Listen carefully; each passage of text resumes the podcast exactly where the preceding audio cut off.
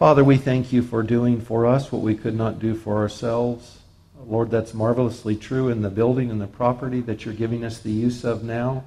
God, we'd ask your blessing on those that have comprised Faith Baptist over the years. Lord, for their faithfulness too, and the heritage they pass on to the ongoing work of the gospel here in Topeka. We pray that you'd help us to be faithful in that and that the use of that building would glorify you and bring others to know you. Father, ultimately, you've uh, done what we couldn't do in salvation. That's always the biggest thing. would you help us to cherish the life we have in you? Would you help us to put others and their knowledge of the gospel and of Jesus first? In Jesus' name, amen.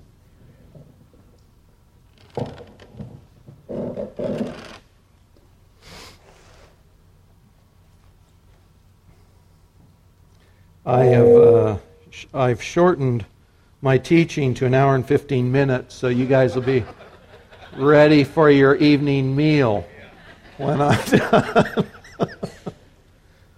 ha ha, you thought that was a joke. That wasn't a joke. Kidding. Yeah, it is. Let me pray again, real briefly. Lord, would you open the eyes of our heart to behold wonders from your law? Father, would you would you speak to each one of us in those ways we need to hear so that we see you more clearly, we see your goodness, and we're called more fully into that life in Christ you mean us to know and enjoy. In Jesus' name, amen. Uh, 1 Samuel 22, uh, it winds down a three chapter story in the life of David. And if you remember, King Saul is chasing him, wants to kill him, and David flees. And he flees to the city of Nob because at this time the tabernacle's there. And The priests are there. And David's in a hurry and he goes to the priest Ahimelech and he says, Hey, me and the boys were on a mission for God. King Saul has sent us out. We need some food. We need some weapons. The priest says, Well, I'll do the best I can. You know, I've only got the consecrated bread. This is a story, by the way, that Jesus picks up in the New Testament. Uh, and I've got the sword of Goliath. You can have that if you want. Okay, they take it and on they go. Well, later on in this story, King Saul, sitting there in the area of Benjamin, is lamenting to his kith and kin that no one tells him about what David's doing. He thinks David is usurping his authority. He thinks David is going to rebel against him and is going to try and take over the kingdom. So he's lamenting to his kith and kin. He says, None of you guys will tell me when David goes someplace or what he's doing to undermine my authority and my rule. Well, there's a fellow there named Doeg, and Doeg is not an Israelite, he's an Edomite. And Doeg pipes up and he says, Well, King Saul, you know, it just so happens that I was at the city of Nob when David, the guy you're talking about, came through. And I'll tell you that Ahimelech helped him. He gave him food. He gave him the sword of Goliath. So I'm your man. I'll stand up and be counted. I'm on your side, good King Saul. Saul says, Hey, you better call those guys here right now. So he calls Ahimelech and the priests from the city of Nob, again, where the tabernacle was, no temple yet in those days. He calls them to himself and says, What is this I hear about you hearing, helping my enemy David? And Ahimelech's like, What? David's your son in law. He's the captain of your guard. Of course, when he came to me, I gave him food and helped him in the ways that I can. But I don't know what you're talking about with this other stuff. Well, Saul says to the men with him, this is 1 Samuel 22 17. The king said to the guard who stood about him, Turn and kill the priests of the Lord, because their hand also is with David. And they knew that he had fled and did not disclose it to me. But the servants of the king would not put out their hand to strike the priests of the Lord. Saul says, Murder these innocent men right here, right now. But then the king said to Doeg, You turn and strike the priests. And Doeg the Edomite turned and struck down the priests, and he killed on that day 85 persons who wore the linen ephod. And Nob, the city of the priests, he put to the sword, both man and woman, child and infant, ox, donkey, and sheep, he put to the sword. Doeg the Edomite was more faithful in the murder of the innocent than King Saul had been when God commanded him to slay King Agag and all his clan. And if you remember later when you read the book of Esther, it is the descendant of King Agag that seeks to put to death all of the Jews in the Persian Empire. Doeg was faithful in his wickedness in slaying the innocent. He was a man committed to evil. When wickedness presented itself before him, he didn't turn and go the other way, but rather he rushed headlong into it. And Doeg is a picture of one of the things God says he hates. We're in week five of the seven part series out of Proverbs 6, Seven Things God Hates. Let me just read verses 16 through 18. There are six things that the Lord hates, seven that are an abomination to him haughty eyes, pride, a lying tongue, hands that shed innocent blood, certainly that was Doeg, a heart that devises wicked plans, and today, feet that make haste to run to evil. God hates, he says in this passage, feet that hurry towards evil. Before we get into this, reminders on the passage generally. The passage uses numbers to heighten our sense of things. We count them off as we go. Each one has this significance. Each thing God ties to our body. This is not an abstraction. These are things you and I can do. It's not out there, it's you and it's me attached to our body. And the primary point will be the last or the seventh thing, and we'll, we'll see why when we get to week seven. So God hates feet that make haste to run to evil. Feet represent the habits of the heart and the priorities of the person. Feet here characterizes what you do, where you go, and what you do when you get there. So in the Old Testament, as we build our case here just a little bit, the priest's big toe on their right foot was anointed to represent that their life was separated to God, represented in their feet. God would give the Jews, as he promised to Abraham, all the places of the land of promise where their feet walked. If their feet went on it, it was theirs. It represented them and their ownership. God required bare feet when Moses, Joshua, and the priests were in his presence. Shod feet in the presence of God were inappropriate. Your feet are to be bare when you come into my presence. You're not covering anything up. You're coming in as you really are. Conquerors placed their feet on the neck of the conquered to show that they owned them, that that person was under their authority, control, and command. And if you think of Ruth at the feet of Boaz that night on the threshing floor, she was saying, I'm submitting, Boaz, to who you are. I'm asking you to be my covering, my protector. So the inclinations of the heart are read in the footprints of the life. The feet, it's where we go, it's what we do, it's what we're characterized by. God hates feet that hurry. This is to be hasty and impetuous. We're given to it. It's our proclivity. It's what we default to. We don't have to think about this. It's just what we tend to do, like falling down. And to evil, that which is bad, malignant, it gives pain, unhappiness, or misery. It's hurtful, it's unkind, it's vicious in disposition. It's, in a word, it's wicked. So, sort of paraphrased or brought out a little bit, God hates when we're predisposed, when we're quick and ready to do evil. When the habits of our life are quick to carry us down the path of those things that are hurtful, unkind, or vicious, when the things we tend toward and default to are evil. A couple of weeks ago, we talked about the heart and the meditations of the heart. And you remember we said that it's out of the heart that all our passions and our motives come from within, from our imaginations and our mind. But this morning it's talking about the fruit of the imaginations of the heart. You know, no one can read your mind or mine, your heart or my heart. Sometimes we say, I know what you're thinking, but that may not be true. But listen, you can tell what a person's priorities are by where they go and by what they do. If you were in the Financial Peace University Sunday School class and they talk about looking at your schedule, your calendar, and your checkbook, we've said that here for decades. Those are your priorities. What do you do? That reflects who you are and what you cherish. So, a couple of weeks ago, it's the heart. All of life proceeds out of the heart. Well, today it's about what do you, in fact, do? That's the testimony to what's going on in your heart. What do our actions say? In what ways do the paths of life we choose to tread reflect either what God hates or what God loves? By what are we characterized by? Uh, Proverbs 20, verse 11, was a verse that our girls memorized early and we repeated often, even a child is known by his doings, whether his way be right and pure. So you don't have to figure things out. This is not hard, is it? If Junior's disobeying, Junior's disobedient. You can tell even by a child where their heart's at by what they do. But that's true for you and I today as well. Do we do the things God delights in, or do we do the things He hates?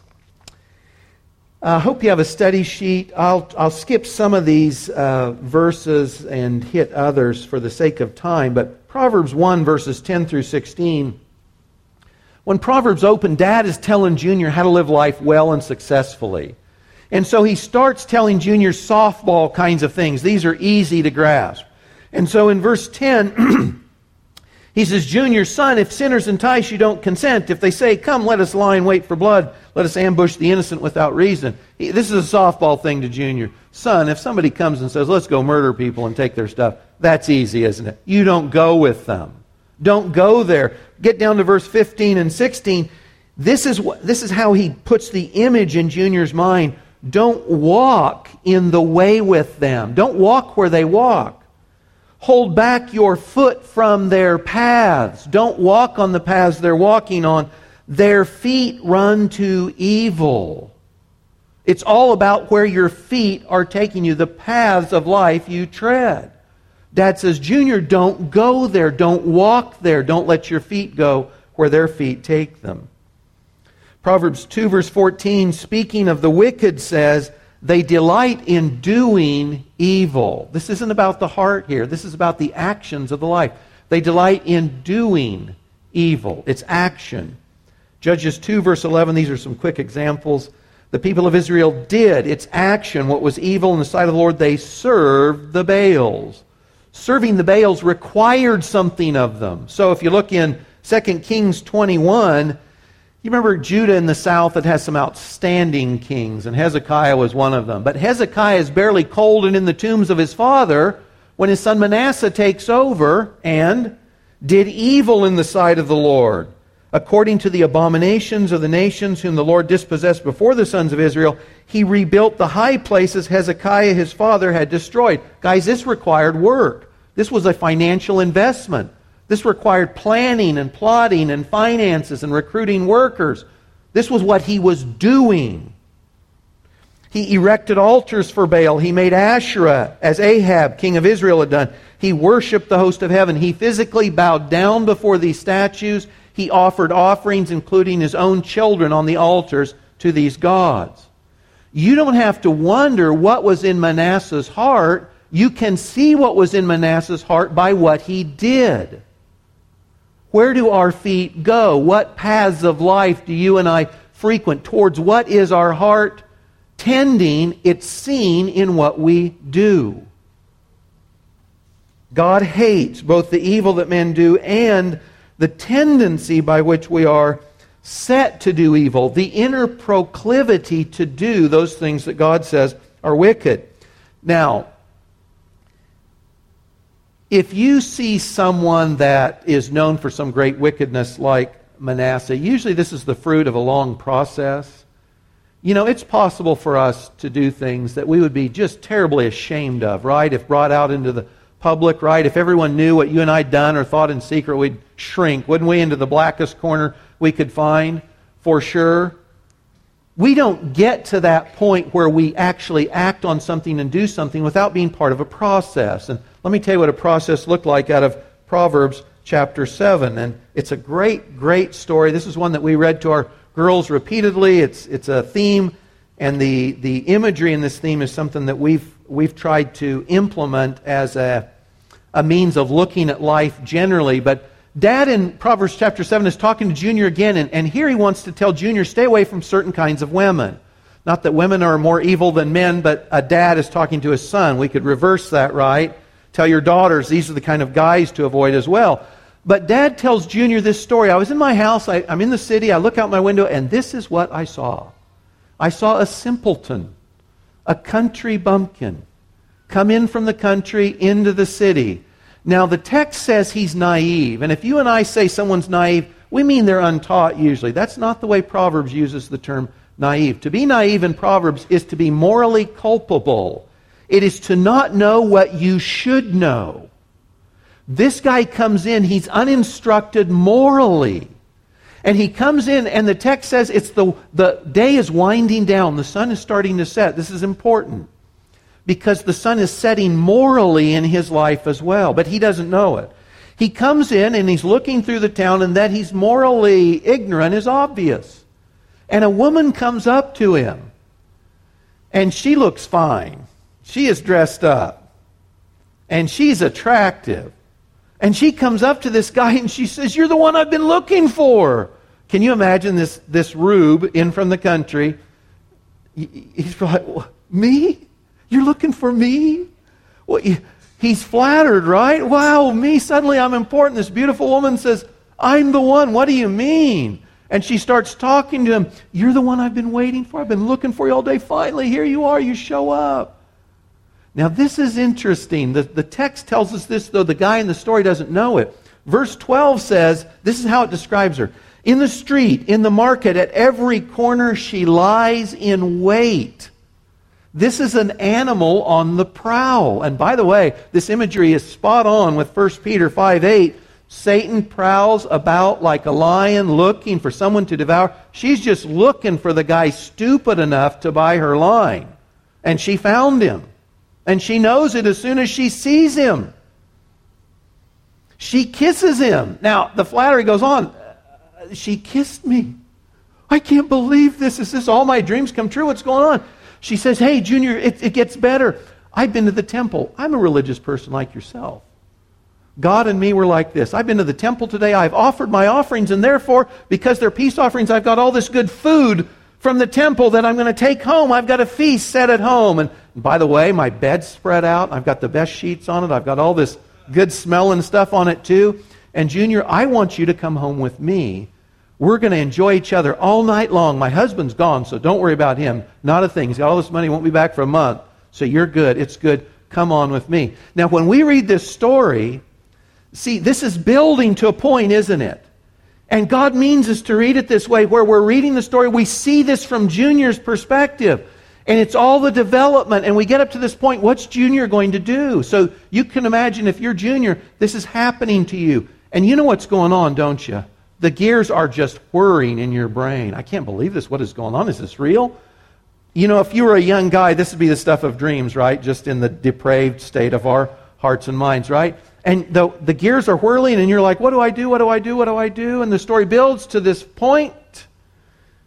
Verse 21 With much seductive speech, she persuades him. With her smooth talk, she compels him. Verse 22 All at once, he follows her. All at once, he follows her. As an ox goes to the slaughter or a stag is caught fast till an arrow pierces its liver He's in a snare. He doesn't know it. It's going to cost him his life. And what we're meant to see is Junior's faced with a decision.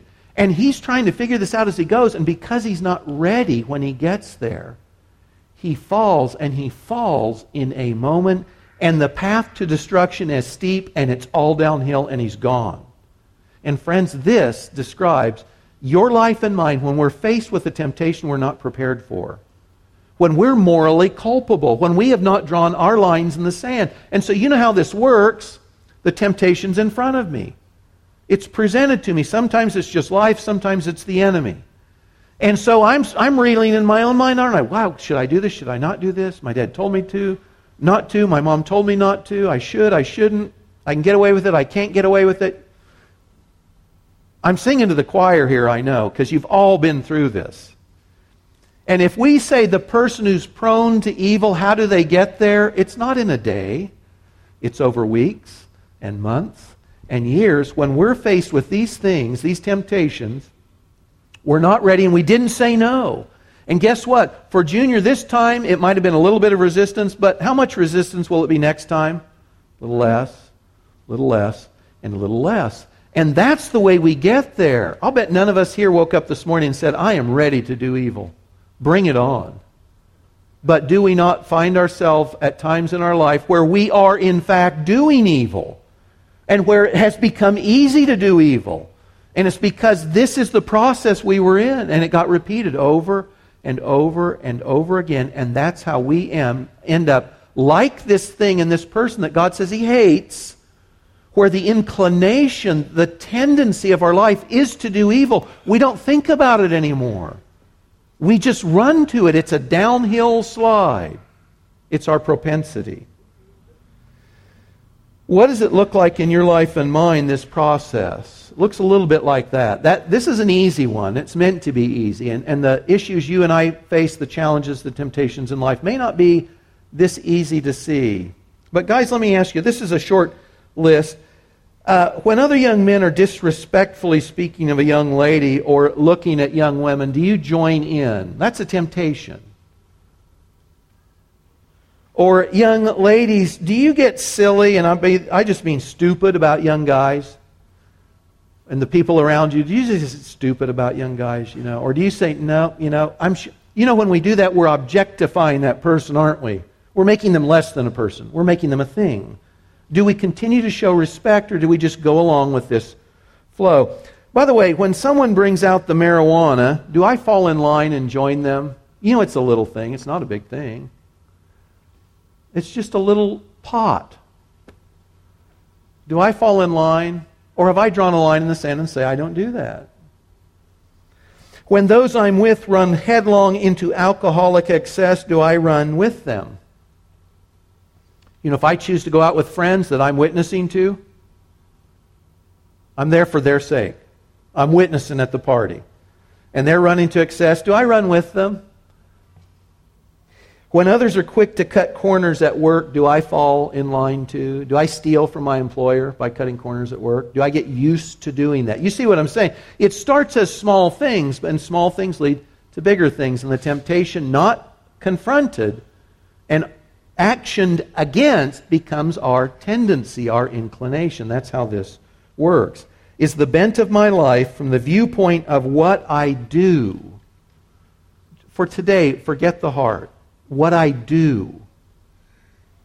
Is it pleasing to God and does it communicate to others that I hate what God hates and love what God loves? And when we talk about from the view of others, this is not about pleasing other people.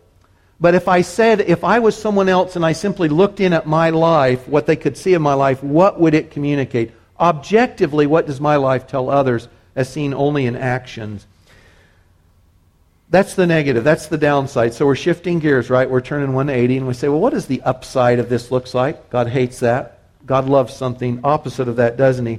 On the, uh, on the antidote to this, on the front end, l- let me say this. Before you get to the issues of the heart and tr- spiritual transformation, let's just say this. On the front end of avoiding the inclination of evil, we would just say what the Scripture says in a number of areas don't do it. It's not, it's not hard. It's not rocket science. It's not complicated. You just say, don't do that. So, Psalm 1, verse 1 says, How blessed, how happy, how successful is the man who does not walk in the counsel of the wicked. He doesn't do it. He's already made up his mind. He's not going there. He doesn't walk where they walk. Psalm 50, verse 23 To one who orders his way right, I will show the salvation of God. He's just doing what God has said to do. Proverbs 3, verse 7 Be not wise in your own eyes, fear the Lord, and turn away from evil. Junior, walking into the city, when you see this gal and she comes on to you, this should not be hard. This should be easy. Turn away from evil. There's a couple other proverbs there on your study sheet. In Proverbs, the path of righteousness is like a Roman road. It's straight and level. It goes right out straight ahead of you. And when you turn to the right or the left, either way is to be morally culpable. We want to go straight ahead. You don't turn to evil on either side. You just don't do it. So if we say transformation, how do I do the things God loves? Don't do evil. That's the starting place. Just don't do it. Don't go there. Ultimately, of course, that's the short answer. The real answer, and the one that lasts forever, right, is inner transformation. And we've said this every week, is it not? It's to become like God Himself. If I want to love what God loves, I need to become more like God. You and I know that that happens through the gospel, right? I hear the truth about Jesus. I'm a sinner in need of a Savior. He's died on the cross for my sins. He's atoned for. He's covered, blotted out my sins, my culpability before God. Not only that, but He sent His Spirit within me. He's caused me to be born again. I have a new Spirit within me. I have the Holy Spirit within me. I have the truth of God's Word, and I am being transformed from the inside out. And that's the ultimate solution, right? To tendency towards evil.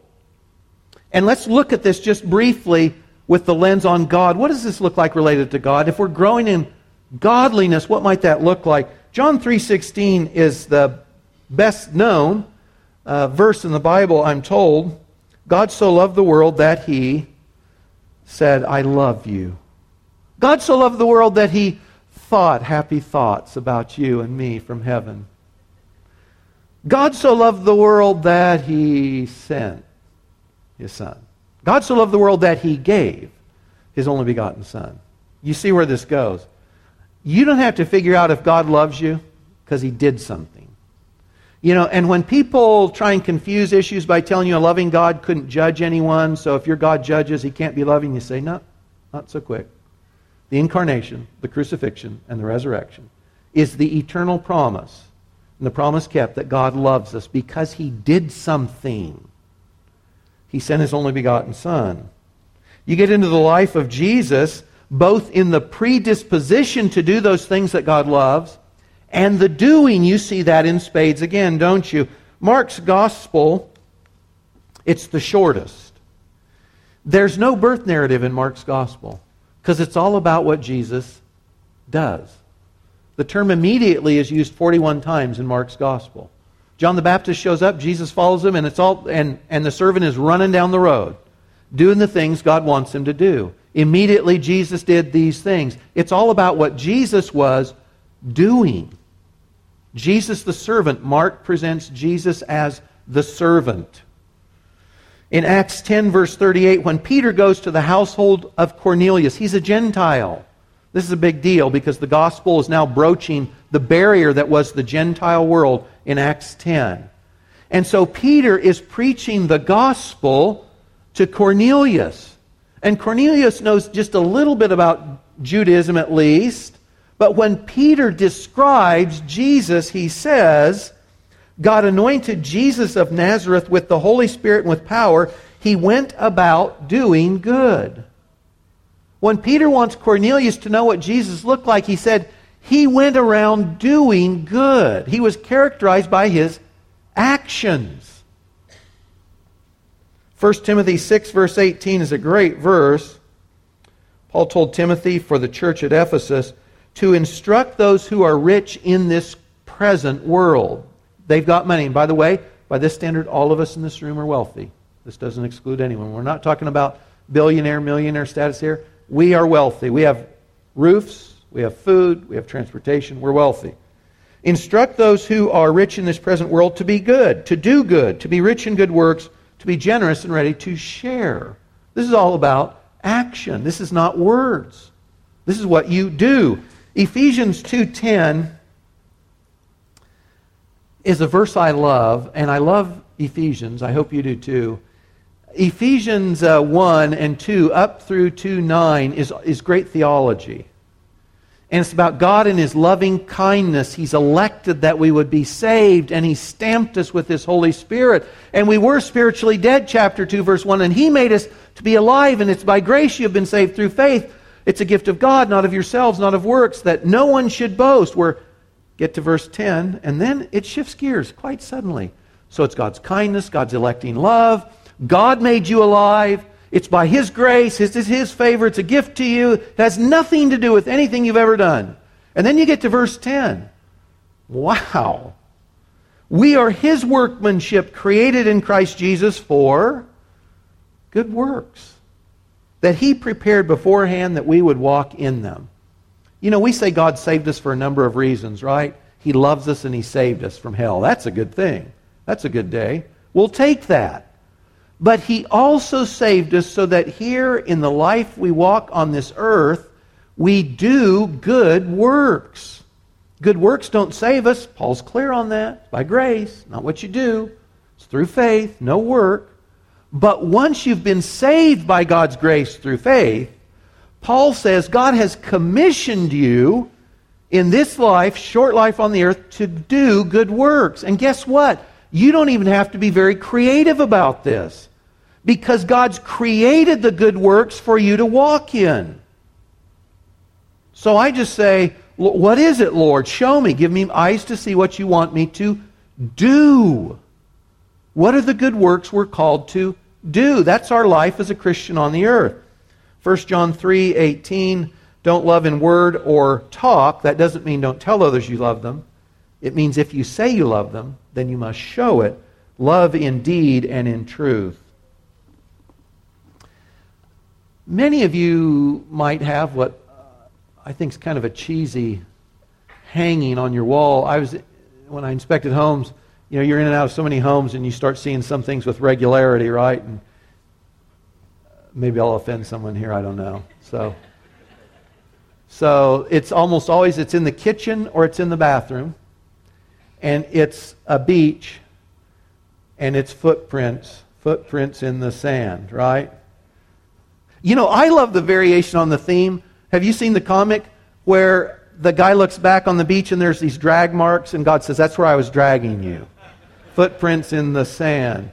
Um, but image, it's a good image, right? That you life can be seen like a walk and if it was on the beach, you'd see your footprints from where you came and where you went. And so if we say life is like that cheesy hanging, maybe on some of your walls, if that's true and someone looks at the footprints you and I are leaving behind, what do they see?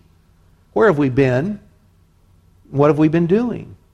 What have we been characterized, not based on our good intentions, not based on the great ideas that we never got around to doing, based only on what they can see, what has our life been characterized by?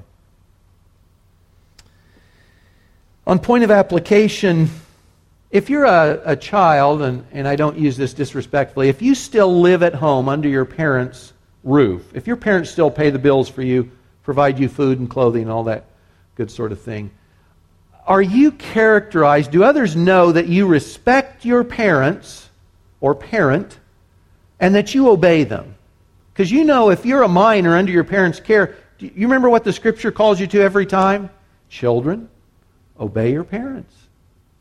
Children, obey your parents. Children, obey your parents. Three times in the New Testament, quoting the Old Testament.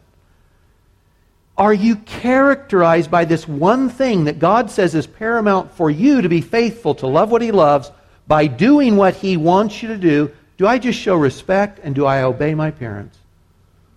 That would be a good footprint to leave in the sand for those who know me and for those I influence. Romans 10:15 says how beautiful are the feet of those who preach the good news. It does they might have really ugly feet, in fact. But it means how beautiful is it when one person is willing to get up and leave their home and walk someplace else to present the gospel for the benefit of someone else. Might God be calling some of us, some of you in this room, to leave their city or their country to go someplace else to take the gospel, to serve other people in a different part of the world? That would be footprints that would leave a great track in the sands of time, would it not? The willingness. The willingness. Have you guys ever prayed, Lord, do you want me to go someplace else?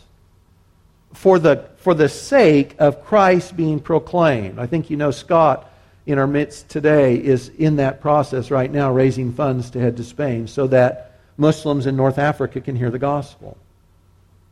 That this church is supporting Scott financially and prayerfully. Are we open to God using our feet that way? It's costly.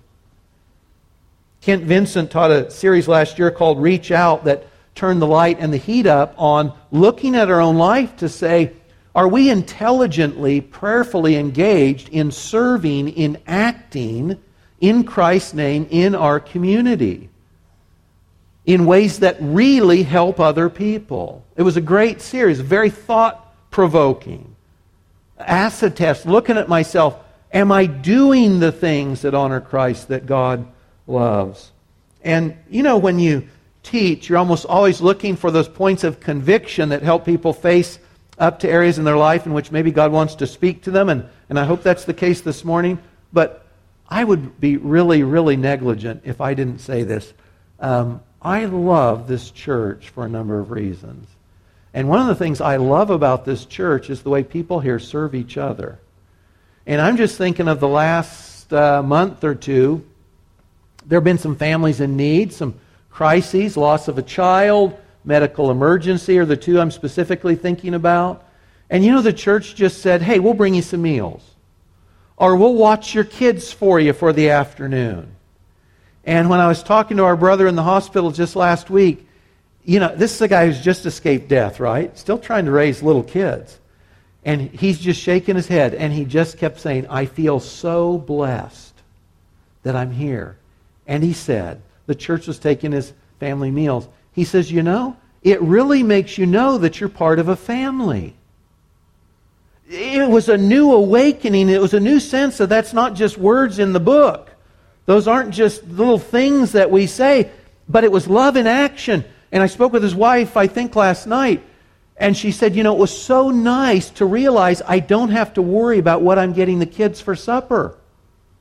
This church has been characterized by care for each other. And God loves that.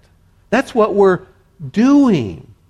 And God forbid the day that we would ever, as a group, not be characterized by that kind of love in deed and in truth. That's the bottom line. That's more important than buildings. That's what Jesus was about. And you remember, Jesus said, The world will know that you're mine by what? By the love that you have for each other. Guys, if we don't treat each other with love in action, why would we take the gospel to someone else that we don't know? If you don't love the people you live with, that you go to church with, why would you take the gospel to someone you don't know? It's inconsistent. So I would just say, uh, for what it's worth, from Mike, an attaboy, because I think this is one of those things. I think this church pleases God in this. And I'm sure there's lots of room to grow. I know there always is. But I love this that so many of you are deeply committed to act and to do what's in the best interest of someone else when there's a need. If someone followed our footsteps in life, where would it take them? Would we invite someone else to go where we're going? Would that be a good thing? If our life is judged only by what we do, is it clear to others that we belong to Christ? Is it clear to others we belong to Christ? Take all the words away, take all the happy thoughts away. Do others know we're Christians by what we do? And are we walking where Jesus would walk, and are we doing what Jesus would do?